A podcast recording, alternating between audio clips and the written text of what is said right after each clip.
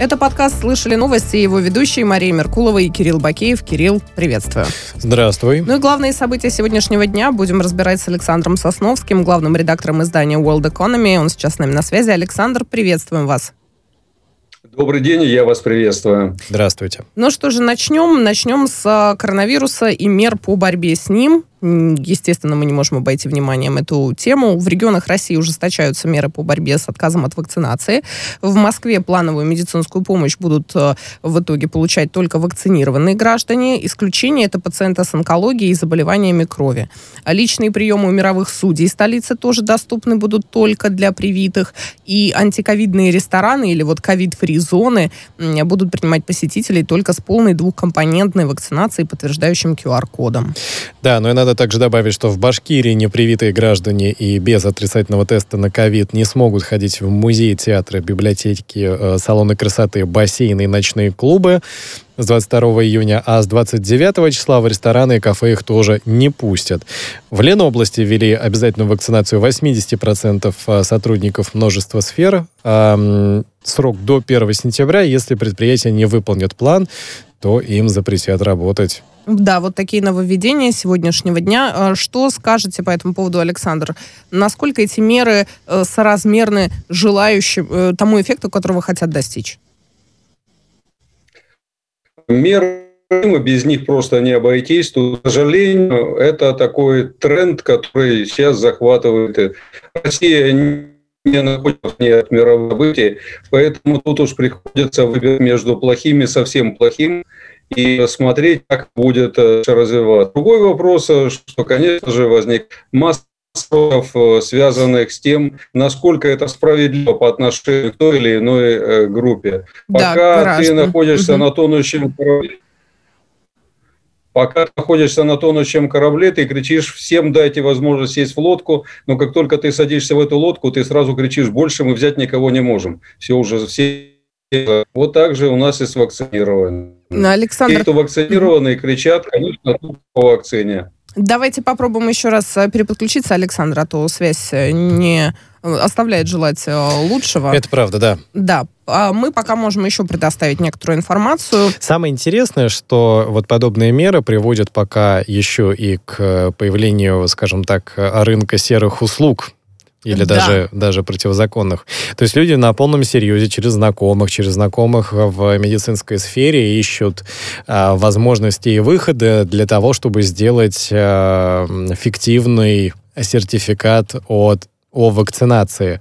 Вот, там, я уже, насколько понимаю, цены доходят до двадцать тысяч рублей. С да, занесением, цены самые разные, да. С занесением, причем, что самое забавное, с занесением в личный профиль на госуслугах. Ну, даже то есть это от простой есть. бумажки, которая непонятно как, кем, да, где сделана. Бумажка, до это все уже фигня. специальных, а вот... да, до уже совершенно других услуг. И эти услуги, как отмечают специалисты, не могут быть оказаны, вот это внесение в официальный реестр, например, вакцинированных, угу. без помощи медицинских работников, которые имеют прямой доступ к этим базам и сами, ну, естественно, заносят туда личную информацию о вакцинировавшихся. Если вы, дорогие наши слушатели и зрители, надумали заняться примерно таким же, имейте в виду, что это деятельность уголовная противоправная. Совершенно верно.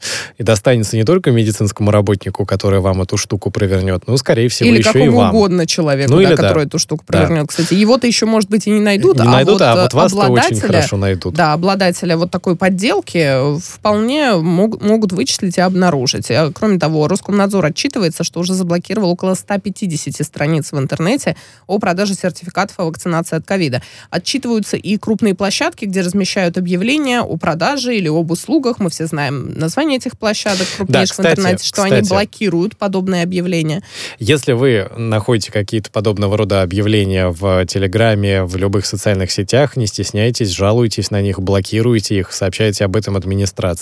Это тоже полезно, важно и нужно. А, так что имейте это в виду, и в том числе то, что это уголовное преступление. Так что не да. надо так делать. Кроме того, вот буквально накануне, то есть какое было число-то, семнадцатое, правильно, да. июня, когда было объявлено, были объявлены меры вот по... Даже нет, чуть-чуть пораньше были объявлены меры по обязательной вакцинации шестьдесят процентов сотрудников определенных сфер в Москве, да, уже есть такие любопытные цифры наблюдения, что около сорок два тысячи москвичей записались на прививку от коронавируса за день. Об этом рассказала заммэра Москвы Анастасия Ракова. Число людей существенно выросло, действительно существенно, даже ну, в разы, наверное, если брать такой суточный показатель. Ну, кстати, да, и не надо забывать о том, что еще есть разнообразные мобильные прививочные пункты во всяких торговых центрах московских, по-моему, в основных точно и, есть. И, кроме того, павильоны «Здоровая Москва», павильоны, где можно было пройти Москва. диспансеризацию, да. просто гуляя в парке, их тоже да. перепрофилировали сейчас все под вакцинацию. Да, единственное, что имейте в виду и уточняйте, есть ли возможность в этих пунктах вам же сделать еще и как это, второй, второй компонент вакцины, потому что такие случаи тоже бывают. Бывали, что потом приходится от вас, вернее, отправляют в то медицинское учреждение, в котором, от которого вот этот самый пункт вакцинации был организован. Но, опять же, это лучше уточнить, потому что такое было только вот на первых этапах. За спрос денег не берут точно. Да, да, да, возможно, уже все поменялось. Ну, Александр Сосновский, главный редактор издания World Economy, снова с нами на связи. Александр, мы вас приветствуем еще раз. Ну да, вы видите, что даже э, вирус действует на связь между нами. А вы нами. думаете, Только... это он? Думаете, это он? А вот ну, если конечно, все вовремя ну, вакцинировались... Да-да-да-да. Так вот, мы с вами беседовали о том, насколько соразмерны э, желаемому результату вот такие меры, потому что действительно очень у многих они вызывают отторжение. Будем говорить об этом откровенно и открыто. Людям не нравится не вакцина, а людям многим не нравится тот факт того, что их принуждают того, что, к этому. Да, они вынуждены сделать прививку. То есть она по-прежнему добровольная, как бы, но с новыми ограничениями добровольность будет заключаться, видимо, в пределах собственной квартиры, например. Но тут, к сожалению, не приходится выбирать, приходится выбирать между плохим и очень плохим. Конечно же, это плохой выход, когда э, ставятся условия «вакцинируйся», или ты не получишь работу, не сможешь куда-то пойти, что-то посмотреть. С другой стороны, ну а как быть в такой ситуации? Вот э, сегодня закрыли полностью Лиссабон. Вот Германия, в которой я проживаю, в общем-то, нормаль, в нормальном состоянии, но уже министр здравоохранения говорит: слушайте, а, наверное, мы тоже опять пойдем по пути закрывания. Ну, по всей вероятности, ситуация настолько сложна, что здесь уж приходится идти на какие-то потери. И, конечно, хорошо, если все-таки общество сможет это правильно понимать, но для этого ответственные люди должны это правильно объяснять. Не просто раздавать распоряжения, а просто показывать и говорить так, чтобы им верили и понимали, что речь идет не о каких-то очередных бюрократических решениях, а просто о такой необходимости, когда уже выход, выхода никакого другого нет. Вот. Ну как дальше? А вот если волна эта пойдет и захватит сейчас Москву и там остальные другие какие-то города, ну это катастрофа, это надо понимать, чем это все может кончиться. Поэтому жалко, ну что... Правда, я говорю с позиции человека, у которого есть две прививки, поэтому меня слушать сложно, я как бы в выгодном положении. Александр но, тем Викторович, не менее, но тем не менее, э, тем да, не менее, тем не менее тоже... ваша позиция, ну, лично мне кажется, взвешенной по да. этому вопросу. Еще и одна позиция людей, которые, собственно, почему они выступают против того, чтобы их вот таким вот добровольно, как это, э, добровольно-принудительным да, способом э, прививали или заставляли сделать вакцину, в том, что ну, вот сейчас государству понравится такая модель поведения, да, и сегодня это вакцинация, вакцинация, а завтра это будет еще что-нибудь. При этом сделано это на довольно таких сомнительных правовых основаниях. Но я бы не сказал, что это сомнительно-правовые основания. Честно скажу, я совсем не управленец, но не думаю, что кому-то из управления очень нравятся подобного рода мероприятия, с помощью которых можно решать какие-то городские, допустим, или даже государственные проблемы. Вообще в это не верю. Это такая черная дыра, которая затягивает в себя ресурсы, настроение, возможности, здоровье людей. Поэтому я бы не стал скатываться вот в теорию такой, такого заговора, когда, ну вот, они там наверху решили, им так легче. Да нет, то есть конечно, это скорее да. экстренная, беспрецедентная и без да. последствий ситуация, да. когда вот, ну, надо бороться с коронавирусом, чтобы, тем да. более, что Я индийский считаю... штамм агрессивный. Да. Угу. К сожалению, это именно вот в этом направлении все это идет. Если уже болельщикам не дают возможность посещать футбольные матчи и закрывают все возможности, ну что тогда уже остальному населению придется только терпеть. Потому что, как известно, если не дают болельщику, то не дают всему обществу. Любопытно. Я такой параллель никогда не проводила, но окей. Александр, по поводу фиктивных и фейковых всяких документов, справок, даже действительно занесений в базы официальные вакцинированных людей. Сейчас вот этот вот черный рынок таких нелегальных абсолютно услуг, он в России разрастается. И с новыми принятыми мерами, которые должны стимулировать граждан быстрее вакцинироваться, есть подозрение, что он будет расти еще быстрее. Конечно, уже и Роскомнадзор, и многие интернет-ресурсы, порталы, сервисы, они сами берут дело в свои руки и блокируют сайты или странички, где предлагают там липовый сертификат или липовую медсправку о медицинском отводе или еще что-то. Но все же есть здесь и такие глубинные вопросы, да, коррупционного характера, потому что занесение в ту же базу гос... через госуслуги или какие-то внутренние государственные, это все через медицинских работников проходит, никак иначе. Ну да, ну здесь вот вначале очень коротко по всем этим черным бумажкам, липовым бумажкам, вот я бы их просто расстреливал, тех, кто выдает такие бумажки, потому что это игра с жизнями людей, это нужно совершенно четко понимать. Когда выдают такие бумажки, это фактически лицензия на смерть. Выдают бумажку кому-то, кто, может быть, завтра заразит еще пятьдесят человек, и половина из них потом умрет, потому что они не способны, их иммунитет не способен их защищать. Это да, совсем это не игры, это не, не шуточные, да. Да, это не шуточные дела. А с точки зрения ответственности медицинских работников, ну, каждый медик дает клятву Гиппократа. Если он ее не соблюдает, его просто надо лишать профпригодности, изгонять его из профессии. За этим должны следить соответствующие люди, органы. Наверное, какие-то общественные организации могут и должны взять это под свой контроль. Это намного действеннее, чем просто подарить это какому-то потребнадзорсоюзу или какому-то чиновнику, который тоже может быть коррумпирован. Поэтому только люди сами могут за этим вести контроль. И еще раз, липовые справки – это смерть. Вот просто смерть. За это наказывать нужно жесточайшим образом. Ну вот действия распространителей расцениваются как мошенничество, а использование вот такого купленного сертификата, если еще это повело, привело к опасностям, создало опасности для жизни и здоровья других граждан, если кто-то заболел или заразился, то это, конечно, уже отдельные даже два пункта. Использование подложных документов и создание угрозы жизни и здоровью другого человека. То есть... Слушайте, ну вот, допустим, кто-то выдал липовые права, завтра сел человек на машину и убил кого-то. Оба виноваты одинаково. Вот для меня разницы нету. Как тот, кто выдал эти липовые права или с... нарисовал их, и тот, кто убил человека. Или, допустим, повар получает справку о здоровье, они, кстати, обязаны вакцинироваться и представлять справку о здоровье, получает справку о здоровье, приходит в свою столовую, налепил сто пятьдесят котлет, и завтра сто пятьдесят человек заболели. Кто виноват? Тот, кто написал справку «легкое мошенничество» и заплатил две тысячи рублей, и на этом все закончилось? Нет. Только жесточайшее наказание за подобного рода это преступление, преступление может это остановить. Потому что, конечно же, когда думаешь, ну ладно, я выпишу тысячу таких липовых справок, заплачу две тысячи рублей штраф. И ради бога, будем считать, что, это мы, что я заплатил за маркетинг.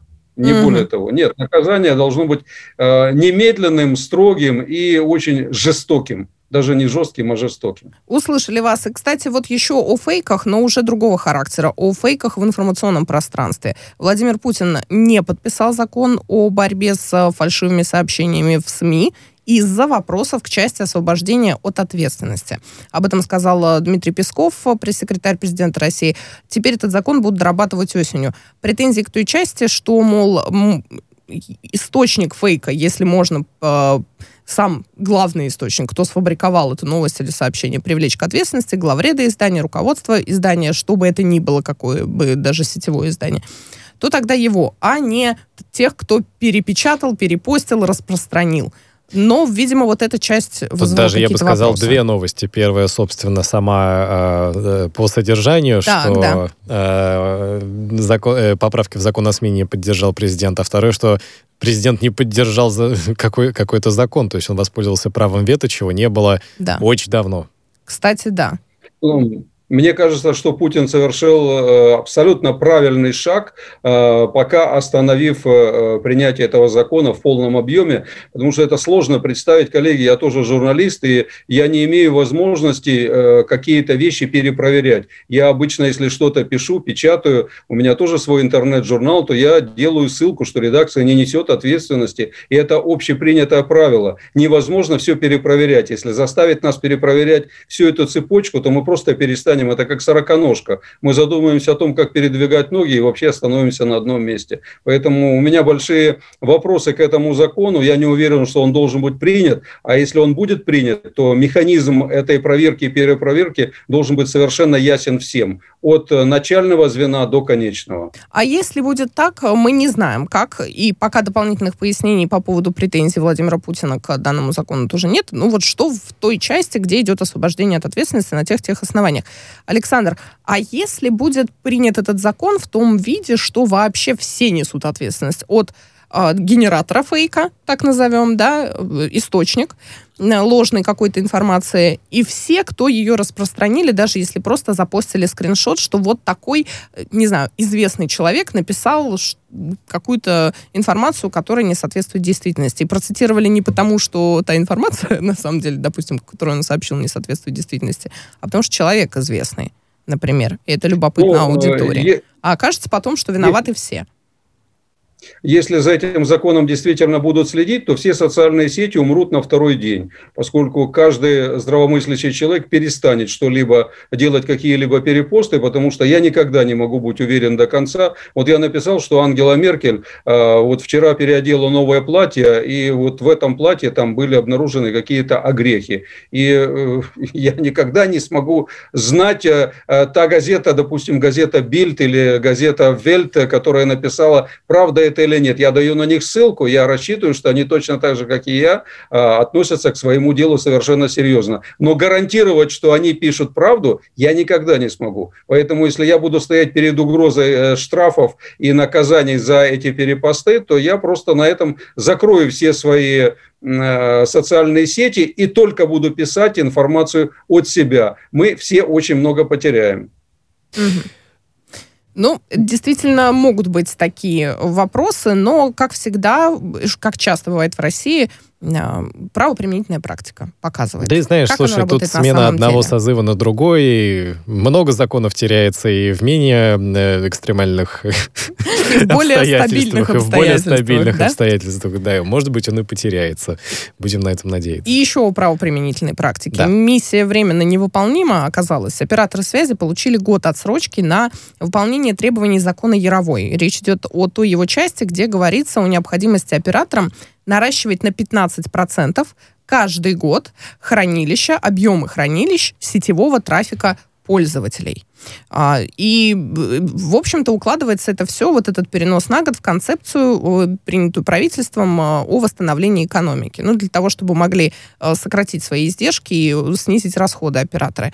Но насколько эта отсрочка, интересно, действительно поможет? Александр, что думаете? Не знаю, я вообще не уверен, нужно ли государству вмешиваться вот в эти конкретные дела операторов об увеличении или об уменьшении их внутренних этих объемов. Это чисто коммерческий вопрос, который, наверное, должны решать они сами. Мне кажется, государство должно ставить другие рамочные условия по той информации, которая государству может быть необходима, а не потому, сколько и как и какой объем информации должны хранить те или иные провайдеры, операторы. Мне кажется, это немножко такой перекос в сторону того, что невозможно будет тоже проверить и невозможно будет проконтролировать.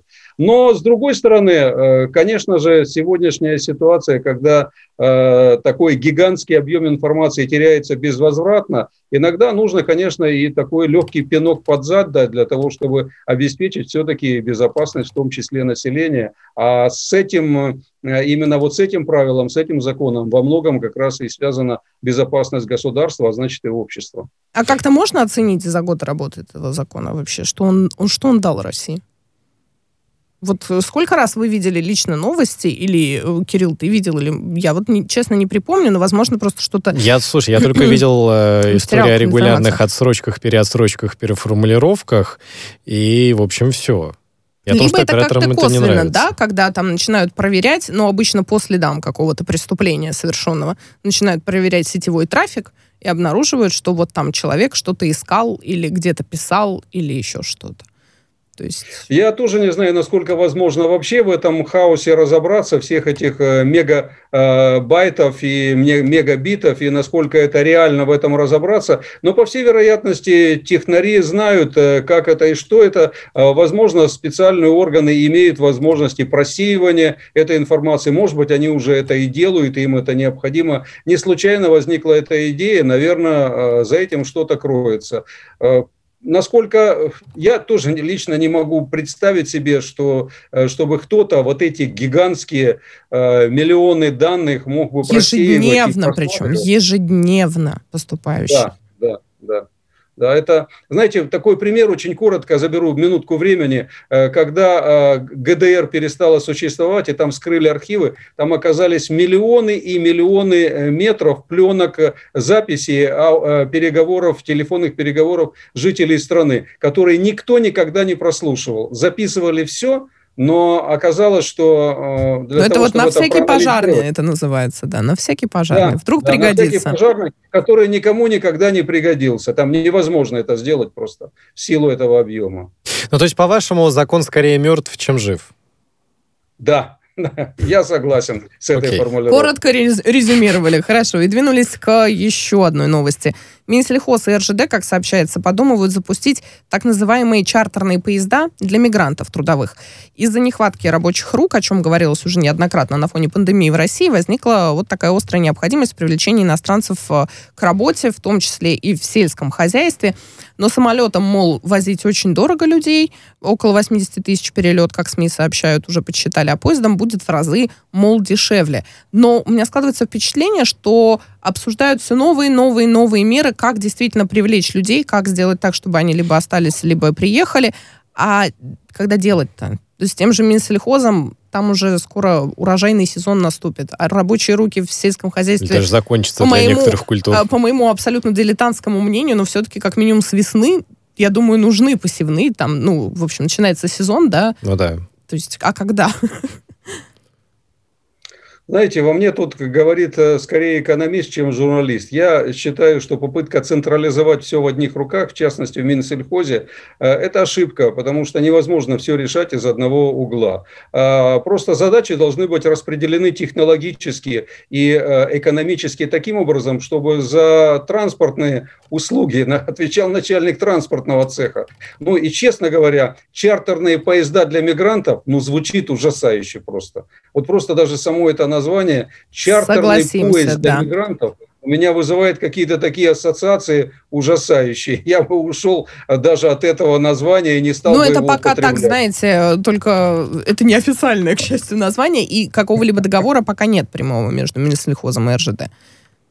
Да. Да. Ну, в общем, я понимаю, что проблему, которую нужно решать, но, наверное, надо подключать еще и какие-то э, дополнительные промежуточные, промежуточных агентов, которые могли бы в этом участвовать и распределять, кого на чартерные поезда, кого на чартерные самолеты, а кого и чартерным пароходом отправлять, если такое получается. Мне кажется, это не государственная задача, которую должно решать государство. Э, так э, все тонет в этих мелочах. Минсельхоз начинает заниматься не сбором урожая, а чартерными поездами, а должны они заниматься совсем другим. А как, это... вы... а как вы думаете, Александр Викторович, это не может привести, может быть, к новому витку ксенофобии в России? Все-таки подумают, привезут нам еще заразу какую-нибудь. А, кстати, да. А, кстати, да, согласен, это тоже один из аспектов, которые нужно держать в голове. Вопрос ксенофобии в условиях, когда растут, растет объем ограничений, и, наверное, будет еще расти, конечно, это может действительно быть очень острой проблемой. Ну, прививки Абсолютно для мигрантов тоже правильно. Отдельно прорабатываются в России, чтобы они были. И вот, может, лучше было сначала проработать вопрос Этот прививок, вопрос. а потом уже привозить да. людей, наверное, да, так? Да, да, согласен. Но одно дело организовать, организовать это, наверное... Нет, это уже другое ведомство занимается. Ох, точно! Все-таки разделение обязанностей. Ну, то есть пока нету какого-то согласованного решения, Александр. Вы его не видите, чтобы было какое-то... Я не вижу никакого согласованного решения. И не думаю, что оно должно быть обязательно согласовано именно чуть ли не на государственном уровне. Мы слишком много отсылаем э, вот на, на самый верх и ждем, чтобы там принимали какие-то решения, которые будут устраивать всех. В конце концов, нужно заставлять работать всех и тем, кто, тех, кто находится внизу. Ну, не барское это дело действительно заниматься вопросом доставки мигрантов. Пусть занимаются этим конкретные люди, которые, может, на этом зарабатывают, имеют к этому какое-то отношение, не перегружая тех людей, которые наверху, второстепенными задачами. Ну вот видите, значит, получается, что те, кто внизу, не очень справляются. Ну что ж, мы скоро да. вернемся, мы да. продолжим. Я напомню, что с нами на связи Александр Сосновский, главный редактор издания World Economy, а в студии Кирилл Бакеев и Мария Меркулова.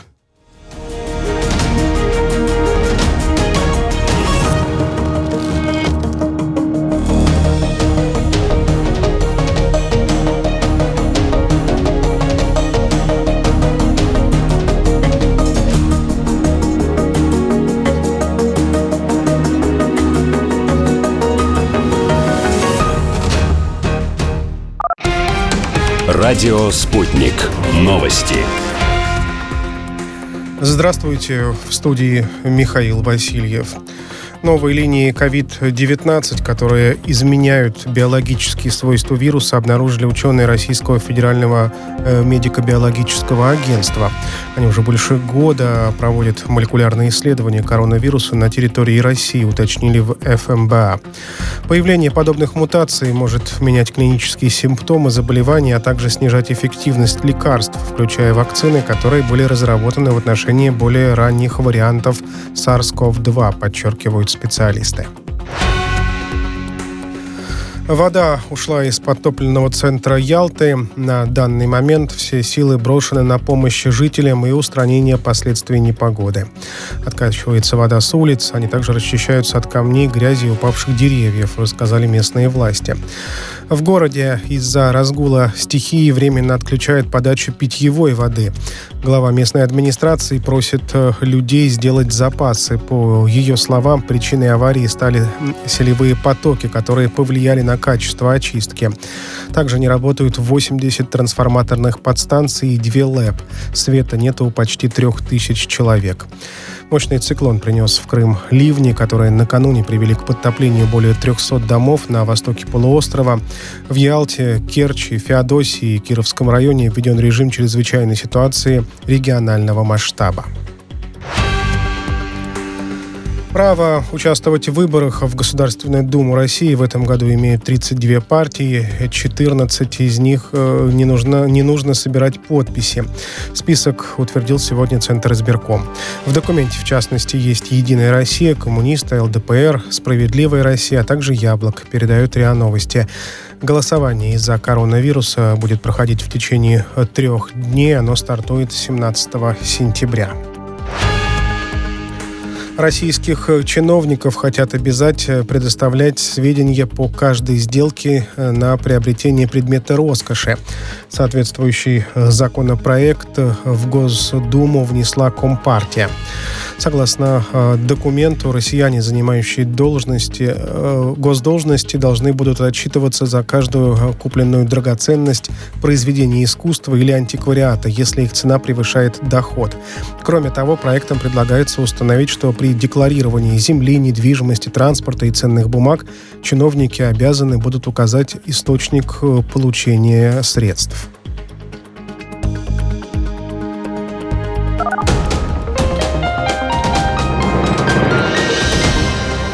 Следующий выпуск новостей на Радио Спутник через полчаса.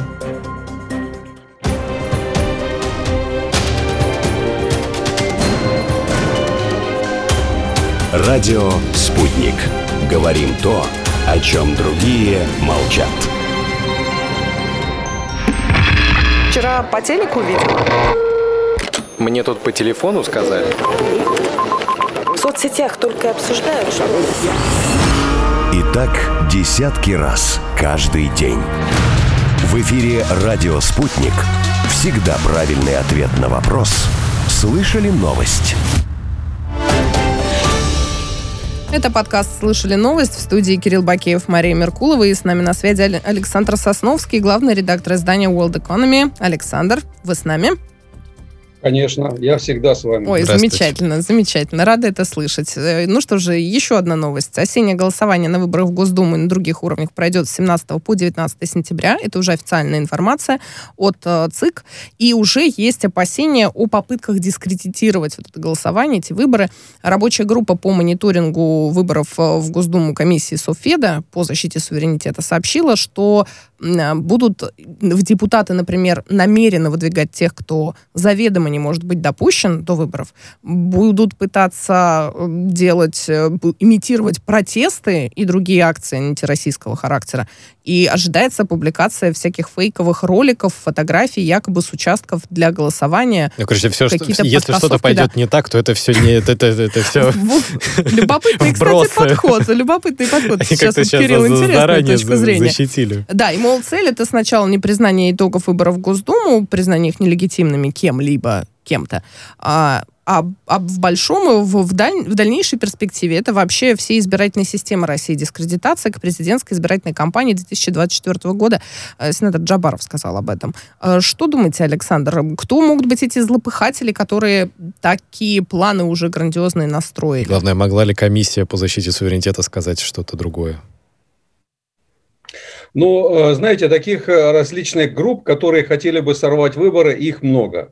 Начиная правда, да. от... групп тех организаций, которые недавно были признаны иноагентами, некоторые из них экстремистскими и э, будут фактически запрещены, и заканчивая просто особо рьяными политическими деятелями и э, направлениями э, в различных, существующими в различных партиях и фракциях, которые хотели бы получить для себя какие-то определенные выгоды. Поэтому я не стал бы их сейчас распределять по ранжиру, кто из них опасней и кто из них э, может вести более деструктивную работу по выборам.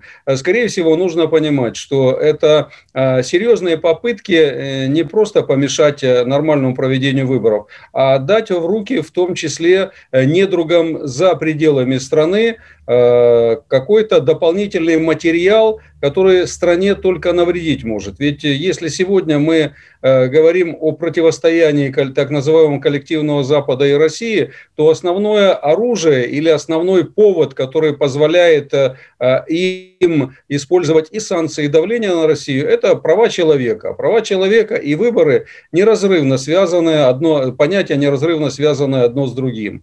И поэтому э, любые попытки дискредитировать выборы, э, будут ли это какие-то вбросы, бросы, известные нам карусели, будут ли это компроматы, которые могут возникать из ничего и вообще почти всегда являются фейками или очень часто. Все это приведет только к тому, что э, те, кому хотелось бы нарушить нормальное течение жизни в России, будут делать это очень легко. Им не нужно будет для этого никаких подрывников засылать, никаких диверсантов, никаких шпионов. У них будет масса материала, который они соберут из интернета, из э, социальных сетей, и потом будут совершенно спокойно использовать. Потом появится статистика, э, Transparency International скажет, вот здесь вот эту группу э, не смогли пропустить, а вот там кого-то не пропустили, потому что это член группы ЛГБТ, а вот здесь вот надавили на кого-то, потому что он поддерживал берлинского пациента. Это грязная кампания,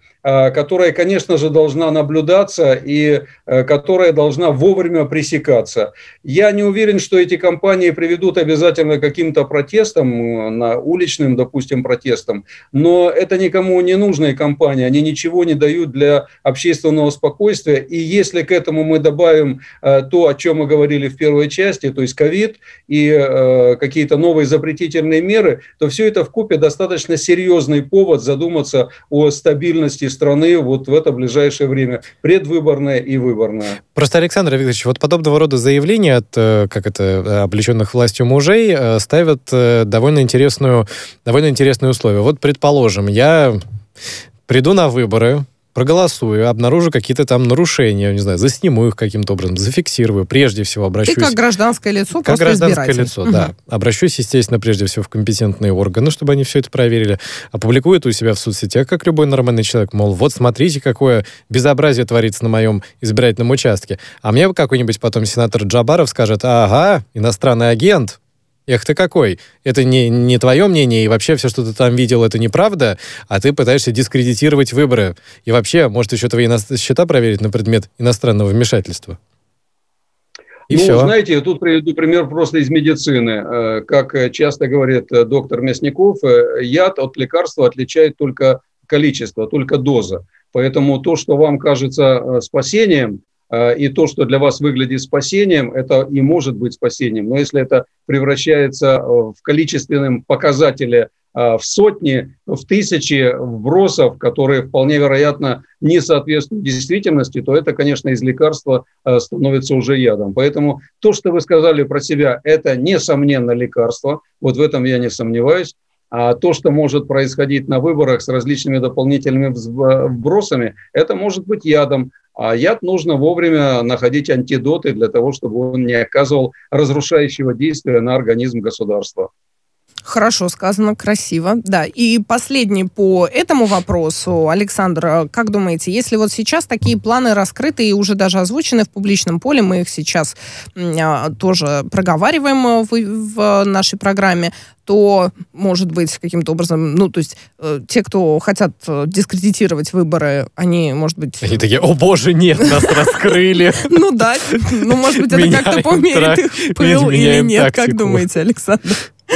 Нет, но тех, кто занимается этой работой, конечно, на них это никак не подействует, они будут заниматься, потому что это их работа, часть из них получает деньги, часть из них, вероятно, это чисто идейные люди, запугать их точно уже этим, конечно, не запугаешь, некоторые из них задумываются, вероятно, а здесь скорее вопрос к правоохранительным органам, если уже что-то известно, даже какие-то, ну там, я не знаю, там какие-то дуновения ветра в этом направлении были, и разыскные собаки это уже где-то там почувствовали, то они должны, конечно, взять след и моментально провести превентивную работу. Не обязательно кого-то арестовывать или там принимать меры исключительно такого силового плана. Иногда бывает, вот в частности в Европе это достаточно принято, раньше и в России когда-то, в Советском Союзе это было. Участковый просто да? приходил а, и м-м. говорил, ну вы... Вы не хулиганьте, вы э, знаете, что мы за вами там смотрим. И этого бывает достаточно, чтобы предотвратить последующие какие-то нарушения или даже преступления. И последнее. Если у границ России появятся военные объекты НАТО, то это может стать поводом для ответных шагов Москвы по обеспечению безопасности государства. Так Дмитрий Песков прокомментировал заявление президента Турции Эрдогана о возможном появлении в Азербайджане военной базы той самой турецкой республики. Чем может, на ваш взгляд, Александр, ответить Россия в данном случае? И насколько вот эти заявления Эрдогана, они серьезные? Потому что пока он тоже говорит, все это может быть, может и не быть, учитывая еще и взаимоотношения теплые да, Москвы и Анкары. Может, это какой-то вообще такая провокация какая-то маленькая с его стороны. Ну, не прям провокация, но... Проверка. Да, конечно, тяжело судить, на чем, на чем покоится доверие к Эрдогану. Последние годы, по крайней мере, последние лет семь или восемь показывают, что он каждый раз нарушает свои же обещания, причем э, с жертвами с российской стороны. Мы это видели уже многократно. Это было, и это, наверное, будет продолжаться. И не воспринимать всерьез его слова я бы не стал. Я бы считал, что когда Эрдоган говорит об этом, то, может быть, он не подразумевает, что это произойдет вот буквально сейчас. Но такие планы наверняка уже есть, и такие планы могут существовать.